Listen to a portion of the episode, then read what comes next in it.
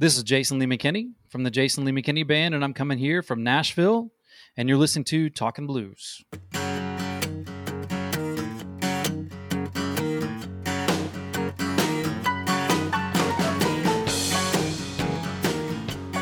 So I have to ask you first, how was your son's basketball tournament going? It, we won both our games today, so we will be in the championship tomorrow. Um, so we he does travel ball, and so we play. I mean, a lot of weekends. If I'm not on the road, um, I'm at tournaments with him. So, uh, um, are you a coach or just a very involved parent? No, very involved parent. I'm not a coach because it, I I tend to be a little bit hard on him when I'm when I'm coaching. So I I I leave myself to the dad mode and let somebody else coach it. Uh, was sports big in, in your life? Yeah, my dad was actually a rugby player growing up. So athletics and music. And so, kind of how those intertwine is my dad's rugby team to make extra money would provide security for rock concerts. and so, I ended up being around a lot of athletes because of the rugby, but then also being around a lot of music because we would end up backstage at these concerts or you know out watching because my dad's rugby team would provide the security. Um, can you any memorable incidents from your youth about watching your dad work a, a concert crowd? Uh, none that I remember, uh, to be honest. I, I, you know, that you have those memories that you've been told, but they're not actually your memories. They're memories that right. people have told you. There's several about seeing Kiss sound check before they had ever taken their makeup off, and they would sound check in makeup. And just the story I heard was just being me being deathly afraid of Gene Simmons, like climbing up my dad's mm. shoulder, trying to get as far away from him as you know, which my kids now see him as like Gene Simmons family jewels and like you were afraid of that guy? And I'm like well it was a different thing back then so your dad had a major influence on you musically. He did. He could not play or sing but he could cite like who the bass player was on the you know whether it was James Jamerson or whoever on Motown or tell you who played the harmonica on X I mean he was very, very, very into music, though he couldn't do it at all. And he's also the one who took you to see the Prince movie. He did take me to see Prince at uh, Purple Rain at eight years old. So uh, I, I, made different parenting choices, but, but, but, I'm great. I'm grateful that he did that because that, you know, I could color the story and make it a little more nuanced or cool. But really, I just remember getting a certain feeling when I heard Purple Rain and seeing Prince play it in the movie. And I just thought, I want to be able to do that. I want to be able to make people feel like that when they hear one of my songs. So at the age of eight, you see this movie and you decide this is what you want to pursue. What's the next step? Well, the next year happened to be the year that in school they took us from recorder and we could pick an instrument, you know, like a real instrument. And so I came in like guns a blazing, you know, nine years old, full of, you know, vinegar and ready to go. And I was like, I want to play guitar. And they're like, you can't do that. This is a band class. And I was like, all right, cool. Then I want to play bass. And like, yeah, you can't do that either. And I said, well, what do you have that that a rock band is going to instrument? They said you can be a drummer. And so that's what I started out. I was a drummer all through school, uh, just because it was the only thing that you know was in a rock band that you could you could play in school. I didn't actually start s- singing until high school. Was it a full kit or was it like a snare or what kind of drums were you playing? I started my first two years on just a snare drum and I got my first kit in sixth grade. And so from there, and like I said, I played all through middle school and into high school. And then I started singing in high school and then did the, you know, typical local rock band. You know, I was the kid that was playing in clubs and staying out till four in the morning and then coming into my economics class and, you know, sleeping the whole time. So, well, tell me about that journey of playing in, in a band while going to school. What at that point were you still pursuing this dream of being Prince, and what kind of music were you playing? I was playing sort of a mix of funk and grunge. I've always been into like R and B and uh, kind of funky music, blues type music, um, especially the more rock and kind of blues.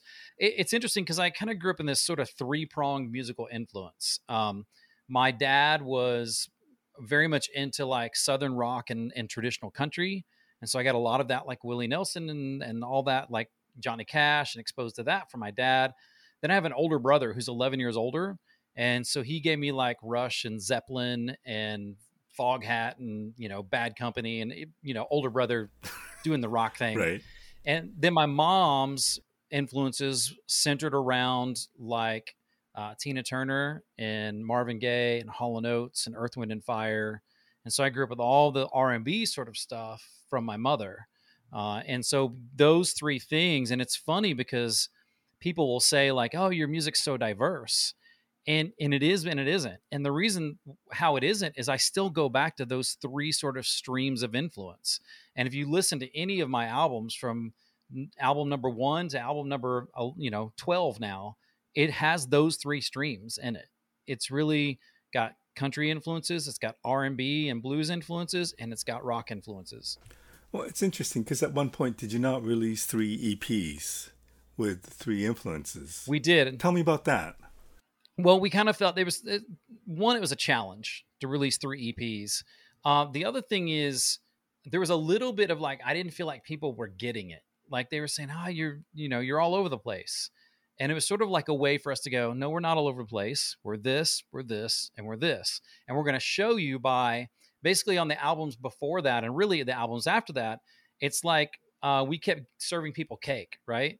And so we had our eggs, we had our flour, and then we had the frosting, you know? And so we kept giving people cakes and like, I don't get what this is and what's in this. And so for that album, the Triple EP, we gave them like, here's a batch of eggs, here's the flour, and here's the icing on it. And then people were like, oh, I get it. And since then, we have had more reception to what we do as far as plus that that album one of the eps had sacred southern soul which is probably to date our most popular song so that also helped too but so so was it three eps packaged as one or was it three separate things physically it's one album you okay. can buy it as one but digitally it's three separate albums so if you go to apple or spotify it's actually three separate eps now is there a way to um monitor which one was more popular? There is, I mean, at least Spotify numbers, right? And it's just about if if you remove the outlier of "Sacred Southern Soul," the song, right? They're all about equal. But obviously, with that song being our most popular, the Sacred LP or LP, the Sacred EP was the most popular. But it's because of that outlier, because you know that one song has so many plays and so many streams, and it sort of skews the rest of the you know numbers. Yeah, but thank God for that. Yeah, yeah, it's helped us for sure. Okay, so um, obviously you have always loved different types of genres, and and the fact that you had to you did release three EPs to show those influences, um, and the fact that people questioned, you know, what is it that you do? Has it gotten in the way of what you do? Is, is not not to say you can't focus on one versus the other, but has that changed the way you approach things? No, because I'm pretty stubborn.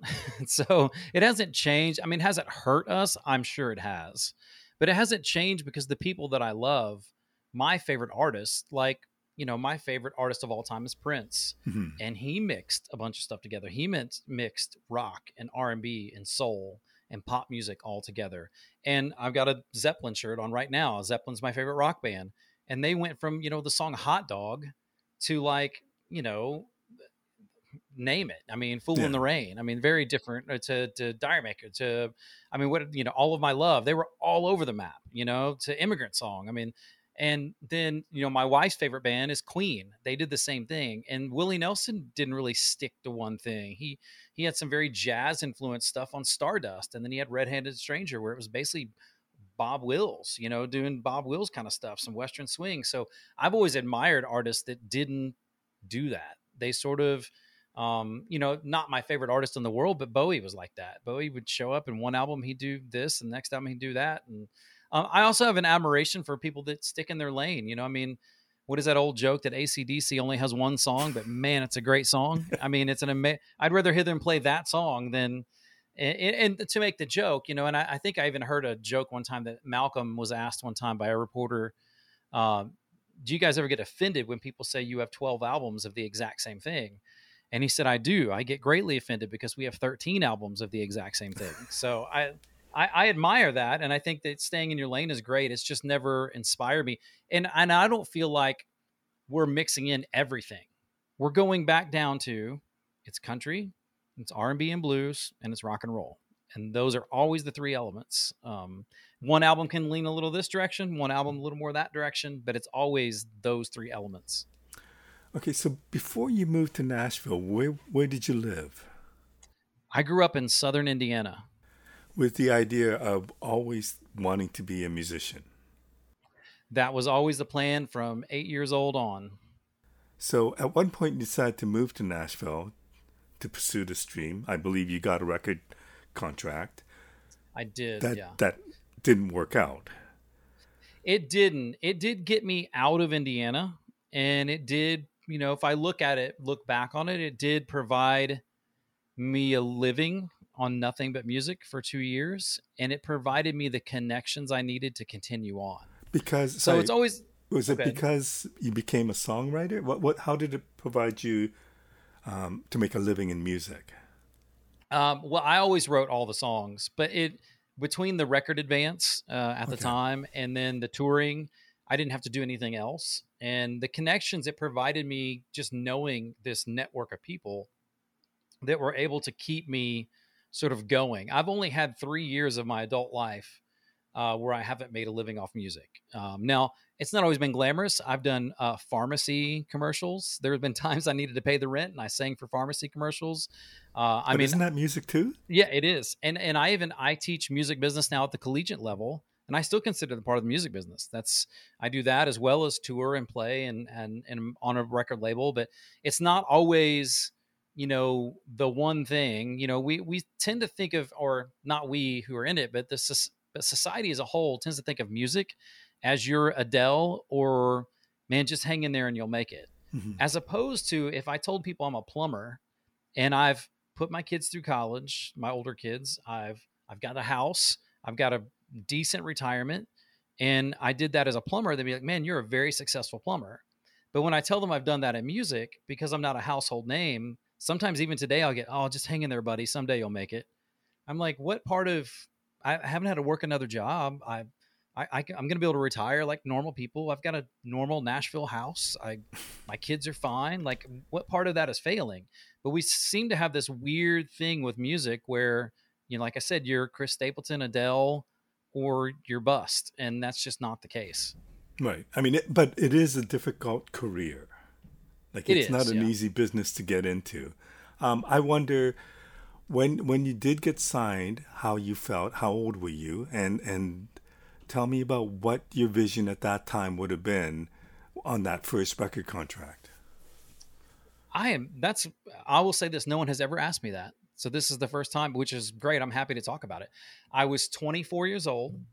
I had twins. Uh, my twins, who are now 27, they were um, ba- well four or five years old, and I we built our reputation as being like um, early Maroon Five before they were. We were kind of like uh, Jamiroquai meets Brand New Heavies kind of stuff, very funky, and but we we built up this huge like independent following, but we took the deal because I had mouths to feed, and the label immediately turned us into Sugar Ray, uh, if you remember those guys, mm-hmm. and that was not what we wanted to be.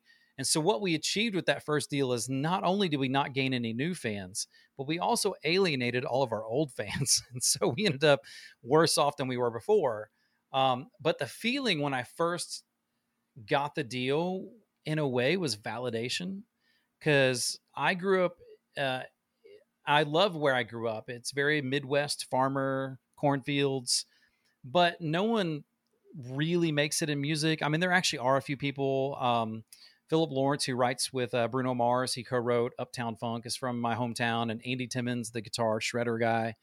But everyone who makes it leaves. Like no, nobody stays. and so what you hear in the hometown is like, "You're crazy! Like you're just gonna fall on your face. When are you gonna grow up?"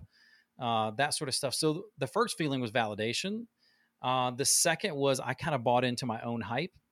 Uh, one of the first people that I was introduced to in Nashville was a really big name and they had me go out to eat dinner with them because you know you're going to be the next him and without using name I, I, did not turn out to be the next him so uh, but i kind of bought into my own hype and i became pretty full of myself to be honest.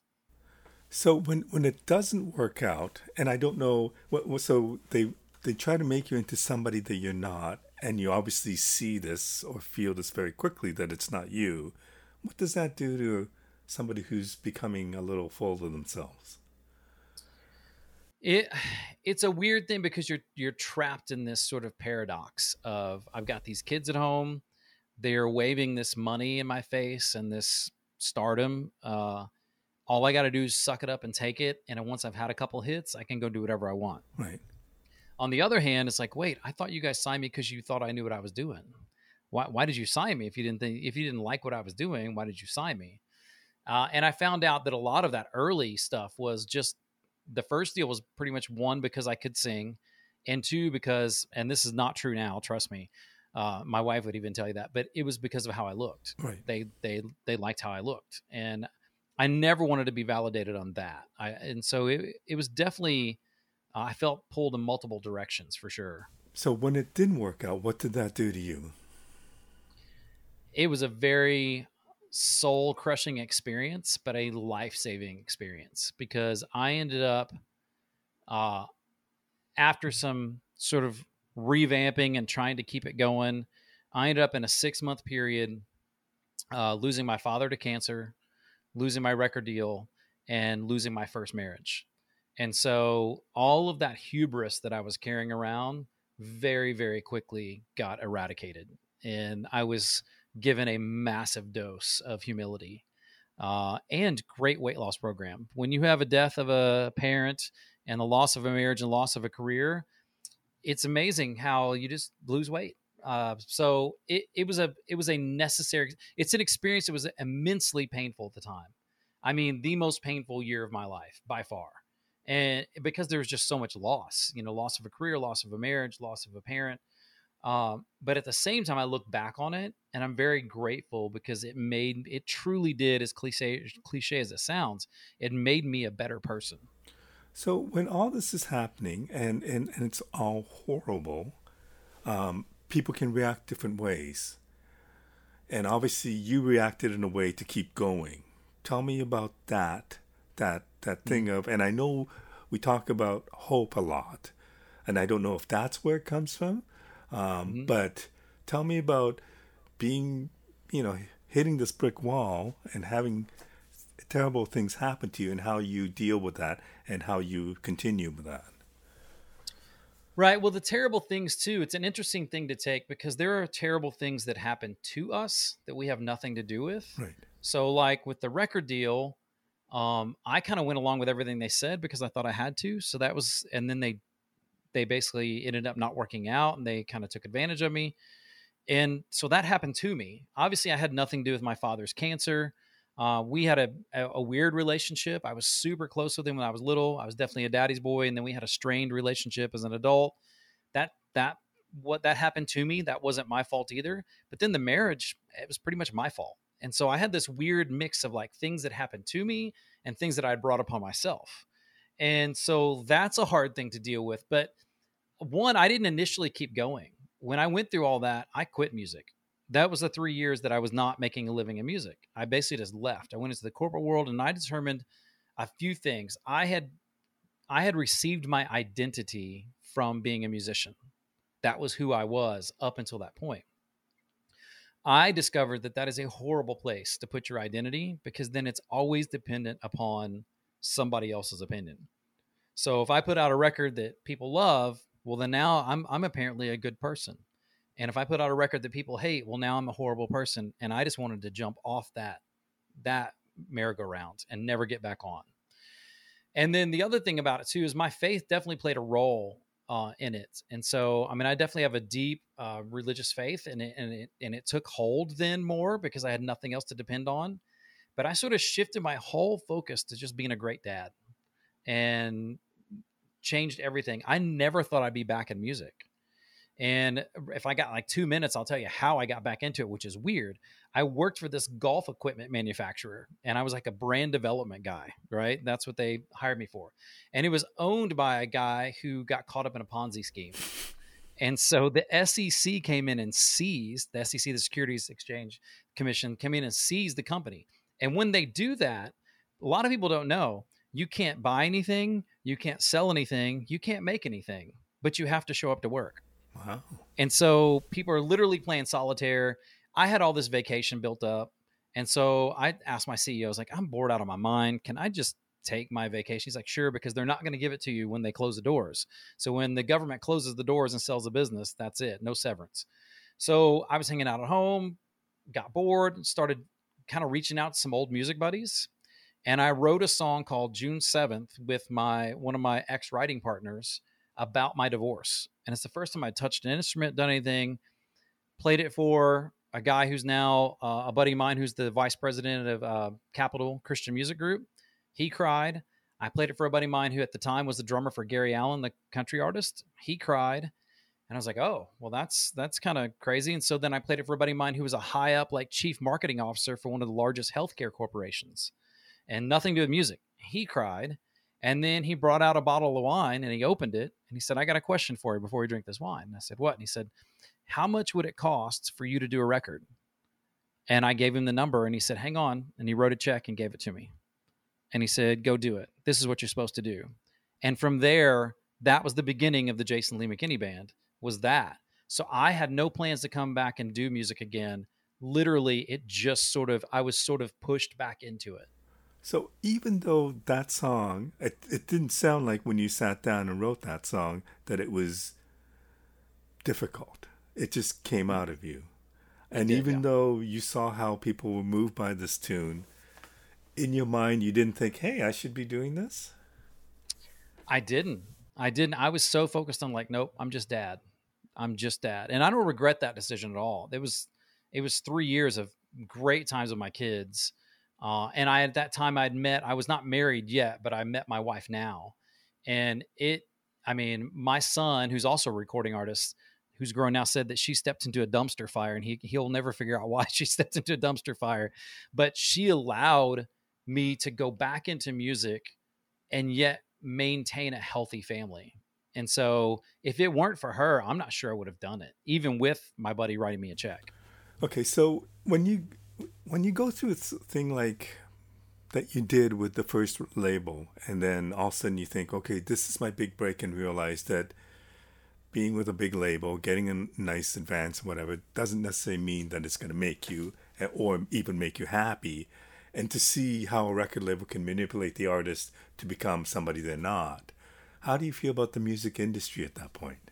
Like, is there any part of you that thinks, I don't know if I really want to do this because of what I've gone through?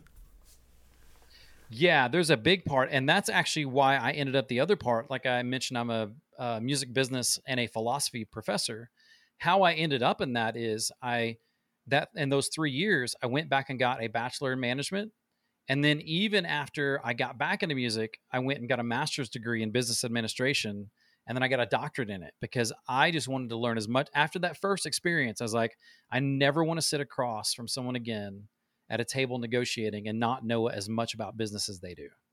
And so I wanted to learn everything I could to try to not be taken advantage of again. And was that focused on music, the business of music, or was it focused on business? Period. It was fo- focused on the music industry, okay. and and one of my passions became helping young people not have to go through that. You know, not have to go through. The biggest thing with me in that first deal was I didn't have a key man clause. So the guy who signed me, who I still love and adore, he left the company and went to work for Irving Azoff. When he left, all of our support went out the door. But yet now we're trapped in this three album deal, and nobody left there gives a crap about what we do. And so, but I didn't even know what a key man clause was to look for it. So that one simple thing, if I would have known that when my when I saw my first deal, I wouldn't have been in the predicament. I would have been able to get out when he left. Right. And so I became a passion to go, I'm not only going to go back so I can learn from me, but I'm going to go back and I'm going to teach at the university level and try to help other people not be taken advantage of too. Okay, so your friend writes you this check and says, go record an album. At this point, are you comfortable as to what you need to do to achieve what you hope to do? I I had very small hopes in the beginning. I was just sort of inching back in. I just wanted to do this record, uh, the very first record, hope that it broke even, do do a few shows and see what happens. I, I had much less of. I was so driven the first time that the second time around, I promised myself not to be as driven. I was the guy that, and I just told my son this. My son is a recording artist for Tooth and Nail, which is a heavy label, uh, and he's out on tour with like Norma Jean and Emery and a lot of the big heavy artists, like right now. Uh, and I told him he was talking about things and you know like frustrations with the road. And I told him, was like, you know, the one thing I regret doing is I was always the guy that was pissed off because I was the opening act. And I'd be mad that I'm the opening act for 6,000 people. Not, I never looked at the glasses half full that first time. I always just looked at, well, this guy gets to play longer. Why does he get to play longer? I, I should be the one.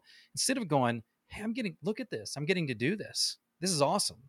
And if it never happens again, look at what I'm getting to do. And so I encourage my son to do that. That's why it's fresh on my mind. So the second time around, I went in with very low expectations. And the funny thing is, we spent almost a decade not even seeking a record deal and actually turning down several record deals because of that experience.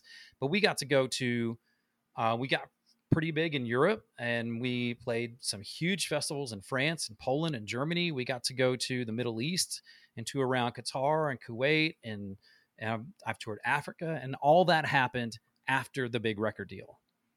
And so when my expectations were low and I was just sort of trying to focus on doing good work and doing the right thing and trying to stay just as humble as I could and surrounding myself with just good people, even if they weren't the best experts, just surround myself with good people.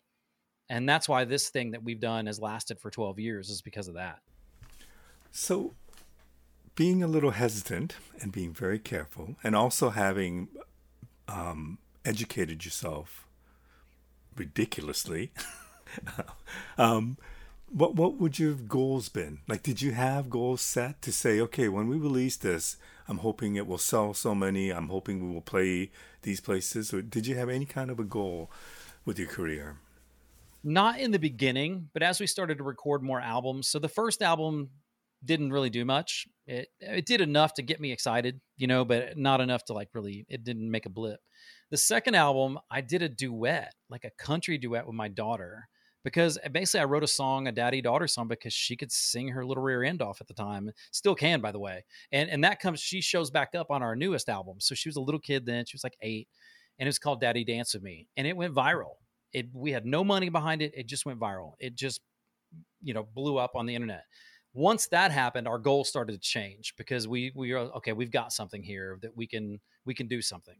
Um, fast forward to this latest album, one last thing uh, the background vocals, the female background vocals, are my daughter in law. So one of my son's wives and my daughter.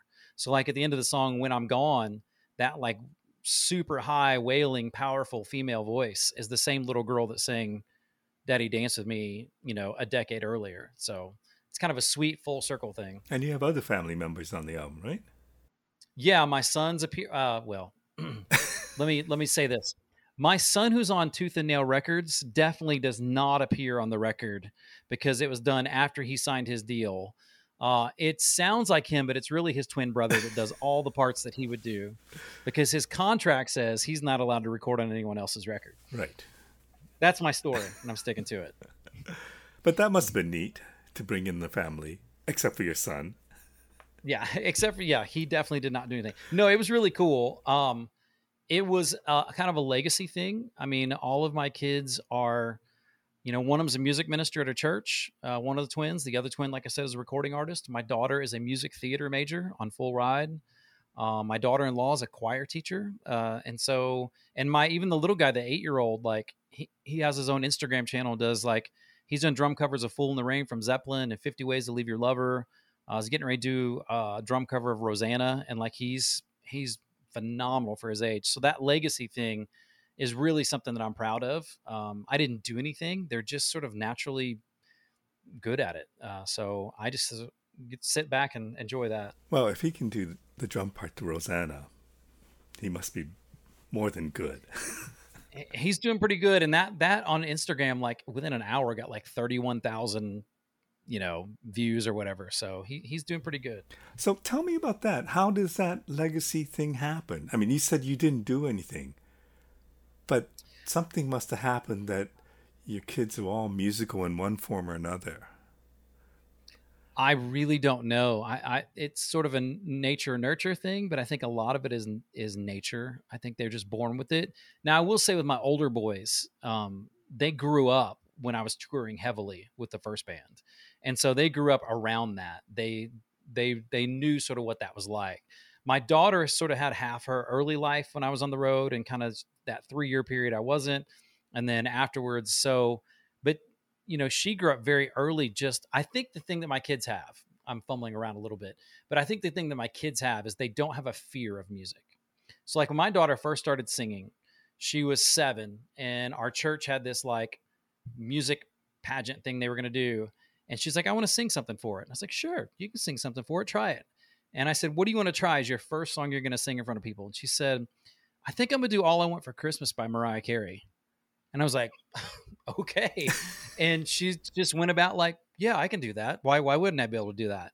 And she did it. And the same thing with my son. Like he doesn't hear Rosanna and think, ooh, man, he thinks I can do that. And I don't think it's conceit, not not at his age. I think it's just a because he grow he's growing up around musicians who do that sort of thing all the time. There's not this natural fear of I can't do that, even when it's hard, even when he's figuring it out and it comes really hard. He just figures like I'm just missing something. It's not that I can't do this. And I think if anything, that's sort of the uh, non-nature part of it. That's the nurture part. Is there's just not this assumption that I can't do it. Okay, so you decide to go back and restart your career. In your mind, are you thinking, I can do this?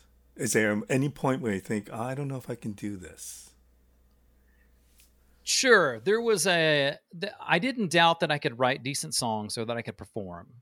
I doubted that I could sort of weasel my way back into the you know industry side of it you know so that was the doubt the doubt wasn't really in the ability to do the music it was kind of like, do I have the ability and the even the wherewithal to kind of withstand all of the crap that comes along with being in the business?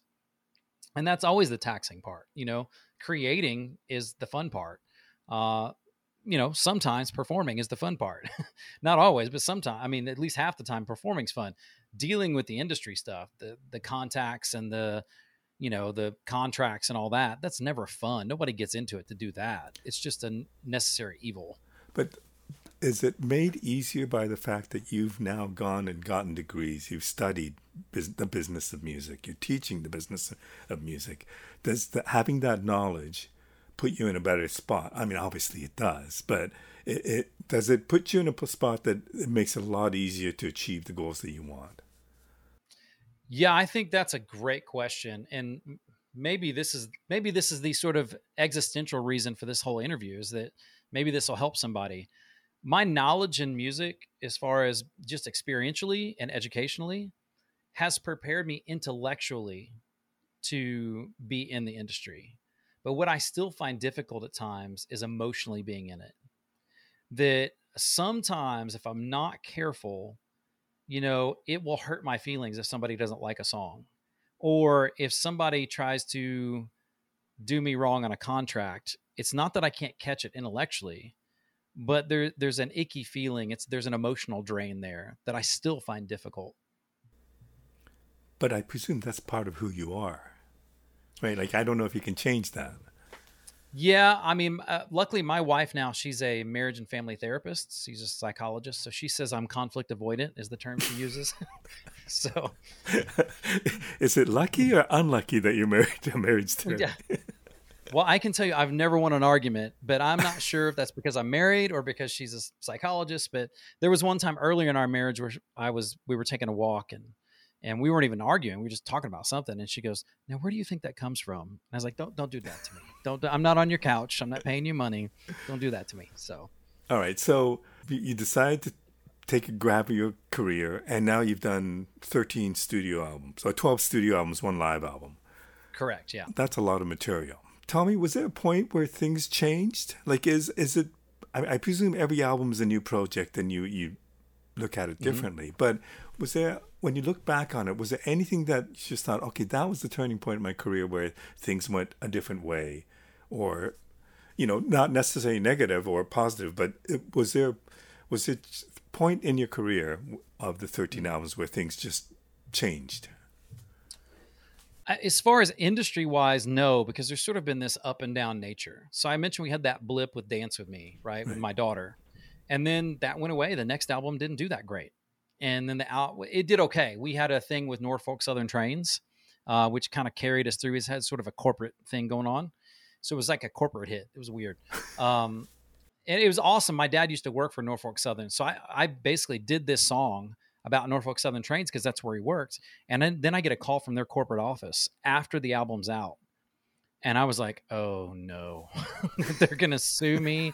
And instead, they were like, we love it. Can we like sponsor you guys? Can we promote it? Can we buy you a bunch of t shirts and merchandise? And I was like, yeah, you can certainly do that. We'd love that. And so for two years, they sponsored us. They did all of our t shirts. They really pushed that. And so that song did well. The album after that just didn't do anything it was just it was awful. It tanked. It was a double album. I still think it's good, but it didn't do anything. Okay, so tell me about that. Tell me when you go through this high and then you you believe in the next album and it doesn't do anything. What what goes through your mind and how do you deal with that? I mean, there's all the questions that people have, like, do I suck? Was it all a fluke? you know, like like uh, there's all of that stuff. But then there's the other thing of like I look at things that are really inspirational, and I think a good thing for us at the time is we were we recorded that album that tanked in Ardent Studios down in Memphis, and of course one of the and this is for music nerds here, but one of the guys that hangs around there and has a huge history with Ardent is Jody Stephens from Big Star. Well, Big Star is like one of the most influential like pop rock bands ever and they tanked. They failed miserably when they were together. Right. And now there's all these people in the Rock and Roll Hall of Fame who mention uh, mention them as influences, and like all three of their records are in Rolling Stone's top, you know, whatever it is, 100. Yeah. But they didn't get the experience into that. So I looked at when we made that record, going, I know that it's good, and it still hasn't sold anything in comparison. And, and I say it failed. We did have a top 10 hit in Texas, so we we had one thing that kind of did pretty well uh, in one state because uh, Texas has their whole red dirt scene, and so we we had a song that went top ten there. Uh, but overall, the record sold very minimally. Um, so there was enough to like excitement. Like, well, we had our biggest single at that point. That was our biggest charting single, but we didn't really have success selling the record. But I kind of go back to like, you know, Van Gogh didn't sell a painting and his brother owned an art gallery. And I'm not putting myself in the in their category. I'm just saying the market sales do not always reflect the art. Sometimes the art can be terrible and sell really well.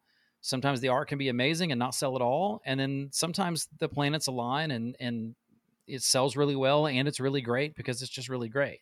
And so I didn't let it get to me too much. The the, the album right after that was the triple EP. And I would say if there was a turning point, that was the turning point. Was the triple EP. We've had some at least touring wise consistently way more festivals, way better gigs since that. Um, I mean, the pandemic killed us, but I think that kind of killed everybody for right. 2020. So I do want to get to that. But when you're playing this album that didn't do well, but you still believe in it, I mean, are you getting feedback from playing the new songs that's not the same as other albums? Like, how do you know? Well, the, I mean, the album sales didn't do as well. Uh, that's one way to know. But there were a few songs on that album, the, the radio single people would request. Uh, people would request a song called Midnight in Memphis. Uh, but there wasn't as many like people showing up to shows going, Oh, are you guys going to play such and such tonight?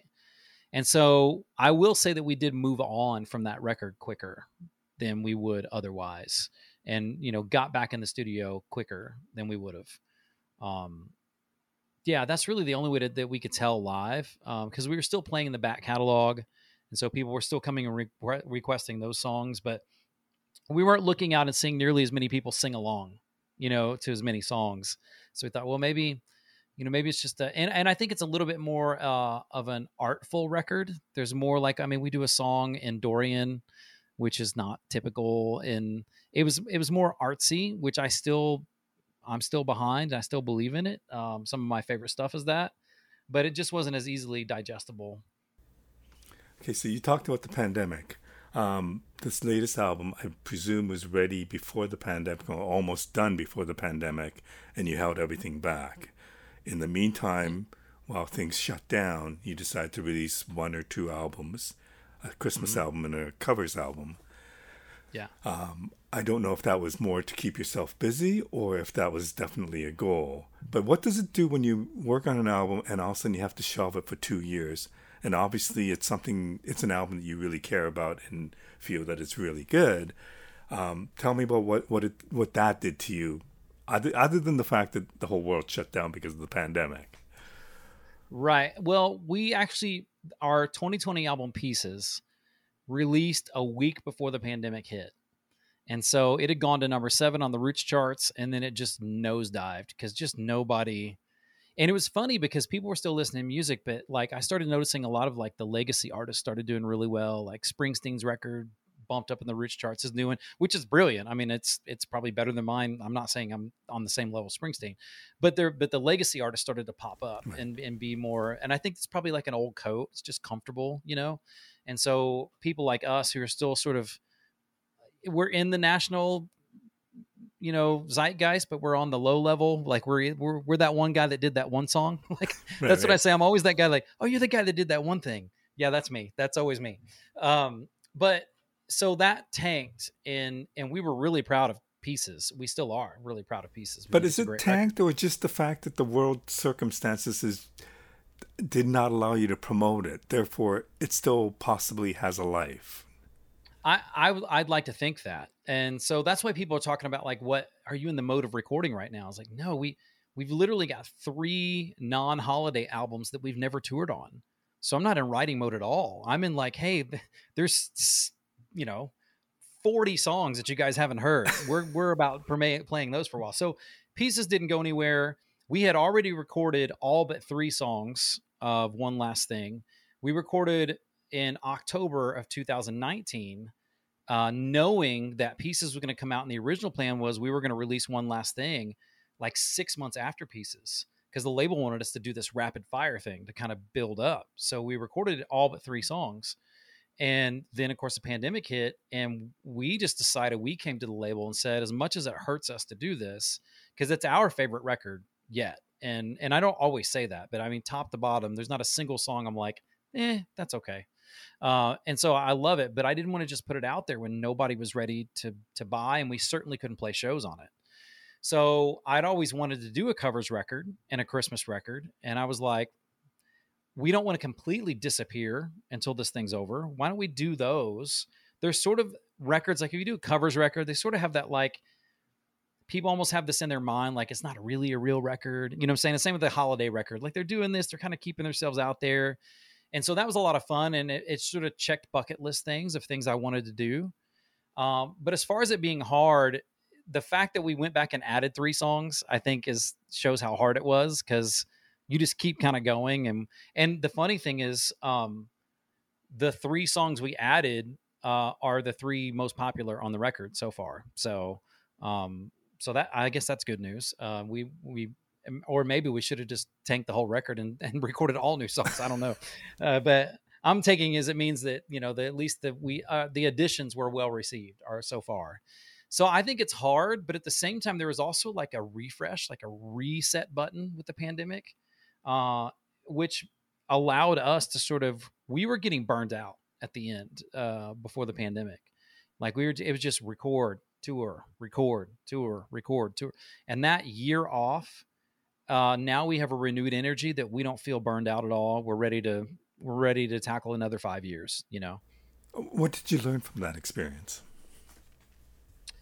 Well, on a very pragmatic side, we were the band that would always get caught up doing like, well, we got a Thursday, Friday, Saturday run. You know, we we probably ought to take the Wednesday run, even though we're going to lose money on it. Take the Wednesday show and just lose money. And after the pandemic, we're like, yeah, we're not going to do that anymore. And so we ended up getting more profitable in 2021 by cutting out all the fluff gigs. Just by saying, you know what, if it's three shows a week instead of four, but we can make more money and be home with our family, we're gonna do that. And so it, it that was great. Uh, it was it was a it was a great year financially for us, 2021. The other thing is, you kind of reprioritize And I think for me, I reminded myself, I'd started to just lose sight of the fact that the joy is getting to do it, not in, you know, how did this do or how did that do or how many streams did it get yesterday? It's like I'm I'm just getting to do it. And if it all ends tomorrow, because I am no matter what I want to believe, I'm closer to the end of my music career than I am to the beginning at this. And just by sheer numbers. And so I just want to enjoy it and go, let's put out the best freaking records we can. Let's be the the band that's known as the po- most positive. Like I always say this with this new record, if hope is a drug, I want to be Pablo Escobar. Like I just want to be the the kingpin dealer in hope and and joy. And you know, I just want to enjoy the whatever's left of it. If it's three years, five years, ten years, I just want to enjoy it. So the, the theme of hope has come up a few times, and I, I presume that the latest record probably has more messages of hope than all your previous albums in general. Um, where does that hope come from?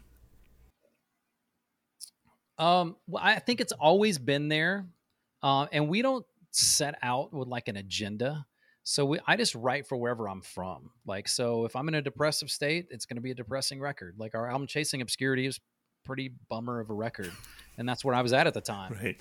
Um, but since Sacred Southern Soul, the the hope has been growing there, and so um, I think it's just I've learned to adjust myself and be grateful for where I'm at and grateful for each day. And I think the biggest thing for me is I've stopped the comparison game. That whatever life somebody else has, they're not taking anything away from me.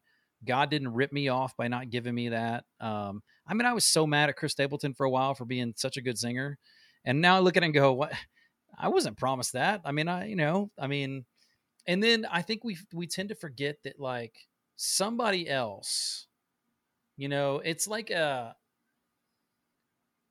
I, there's this there's this story about a guy who was like kind of tired of his wife, right? he was like, ah, she's gaining a little weight, she's getting older blah blah blah all these things and somebody told me like do you realize there's somebody that goes to sleep at night wishing that your wife could be their wife and so all you're focused on is what she doesn't have instead of the fact that there are men out there who would love to have your wife and i think that applies with anything in life we look at our life and think oh it's not that great when i've started to adjust and go my life's pretty awesome and i want to encourage other people to have hope. There's always hope. And in fact, even when bad stuff happens, like uh, one of the things I've really gotten into is like this this concept of like you know the problem of evil in the world people talk about there's so much evil and there's so much bad and there's no deny, denying between the pandemic and the war in russia and the political climate eh, you know it, it's just things are weird right now however like those things like you can't have courage unless there's something to be afraid of if there's nothing to be afraid of, you can't have courage. You can't persevere when there's no circumstance to persevere through.